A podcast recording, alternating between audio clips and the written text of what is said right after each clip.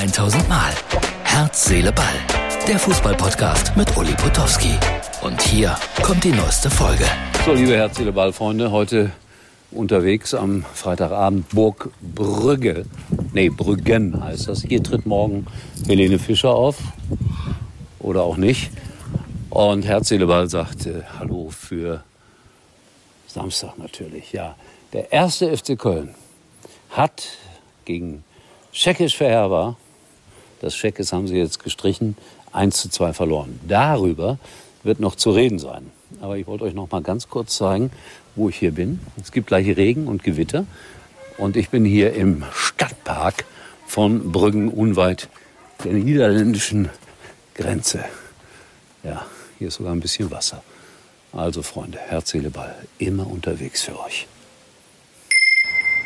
Und schwupps sitzt er wieder auf seinem Balkon. Ja, Schatten auf der Haut und im Gesicht. Es sah nach Gewitter aus. Es gab kein Gewitter. Äh, das war der kleine Ausflug nach Brüggen, empfehle ich. Netter kleiner Ort an der niederländischen Grenze, unweit von Mönchengladbach zum Beispiel. Die müssen am Freitagabend, also heute, noch ran gegen Hertha BSC. Wird sicherlich ein interessantes Spiel. Ich habe einen Gladbach-Fan in der Innenstadt gefunden, der fragte nach der Sparkasse und ich sagte ihm immer am späten Tor gegen Schalke vorbei und schon ist man an der Sparkasse. Er konnte nicht darüber lachen. Naja. HSV.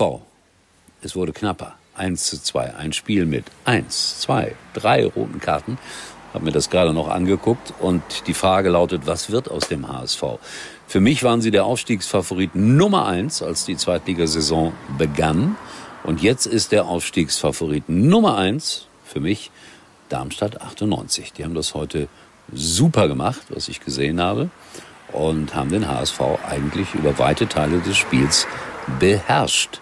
Und das musst du erstmal schaffen. Ja, wenn der HSV wieder nicht aufsteigt, keine Ahnung was dann da los ist, dann zerbricht vielleicht irgendwann einer der größten deutschen Fußballvereine. Nein, das wird nicht passieren. So ein HSV kann nicht zerbrechen. Aber sie müssten vielleicht irgendwie, ach ja, nochmals alles erneuern, was ja immer so leicht gefordert ist und so schwer umsetzbar ist. Uwe Seeler fehlt.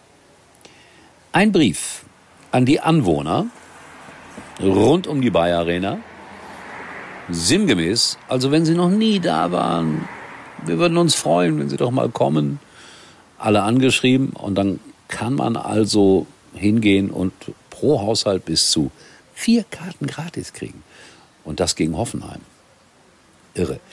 Man sieht aber auch, wie viele Probleme Leverkusen hat, das Stadion voll zu bekommen. Ich bin mal sehr, sehr gespannt, wie sich das morgen auswirkt. Ich werde ja im Stadion sein. Der Tabellenletzte, Bayer Leverkusen, Sicherlich werden da auch nur 20.000 kommen, weil Hoffenheim kommt ja nicht mit 10.000 Fans. Oder hat man da auch irgendwie Briefe verteilt? Also, da bin ich morgen.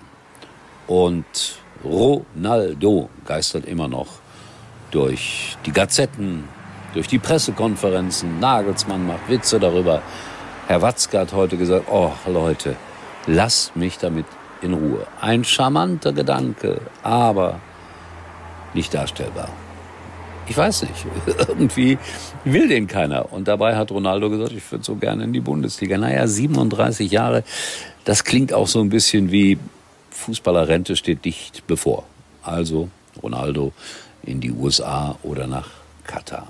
Geld genug müsste er ja eigentlich verdient haben. Oder aber er, er, entscheidet sich für den VfL Bochum. Geht aber auch nicht, weil Herbert Grönemeyer singt ja immer in Bochum, ich komme aus dir etwas von Bescheidenheit und sowas und Ronaldo und Bescheidenheit, das wird nicht passen.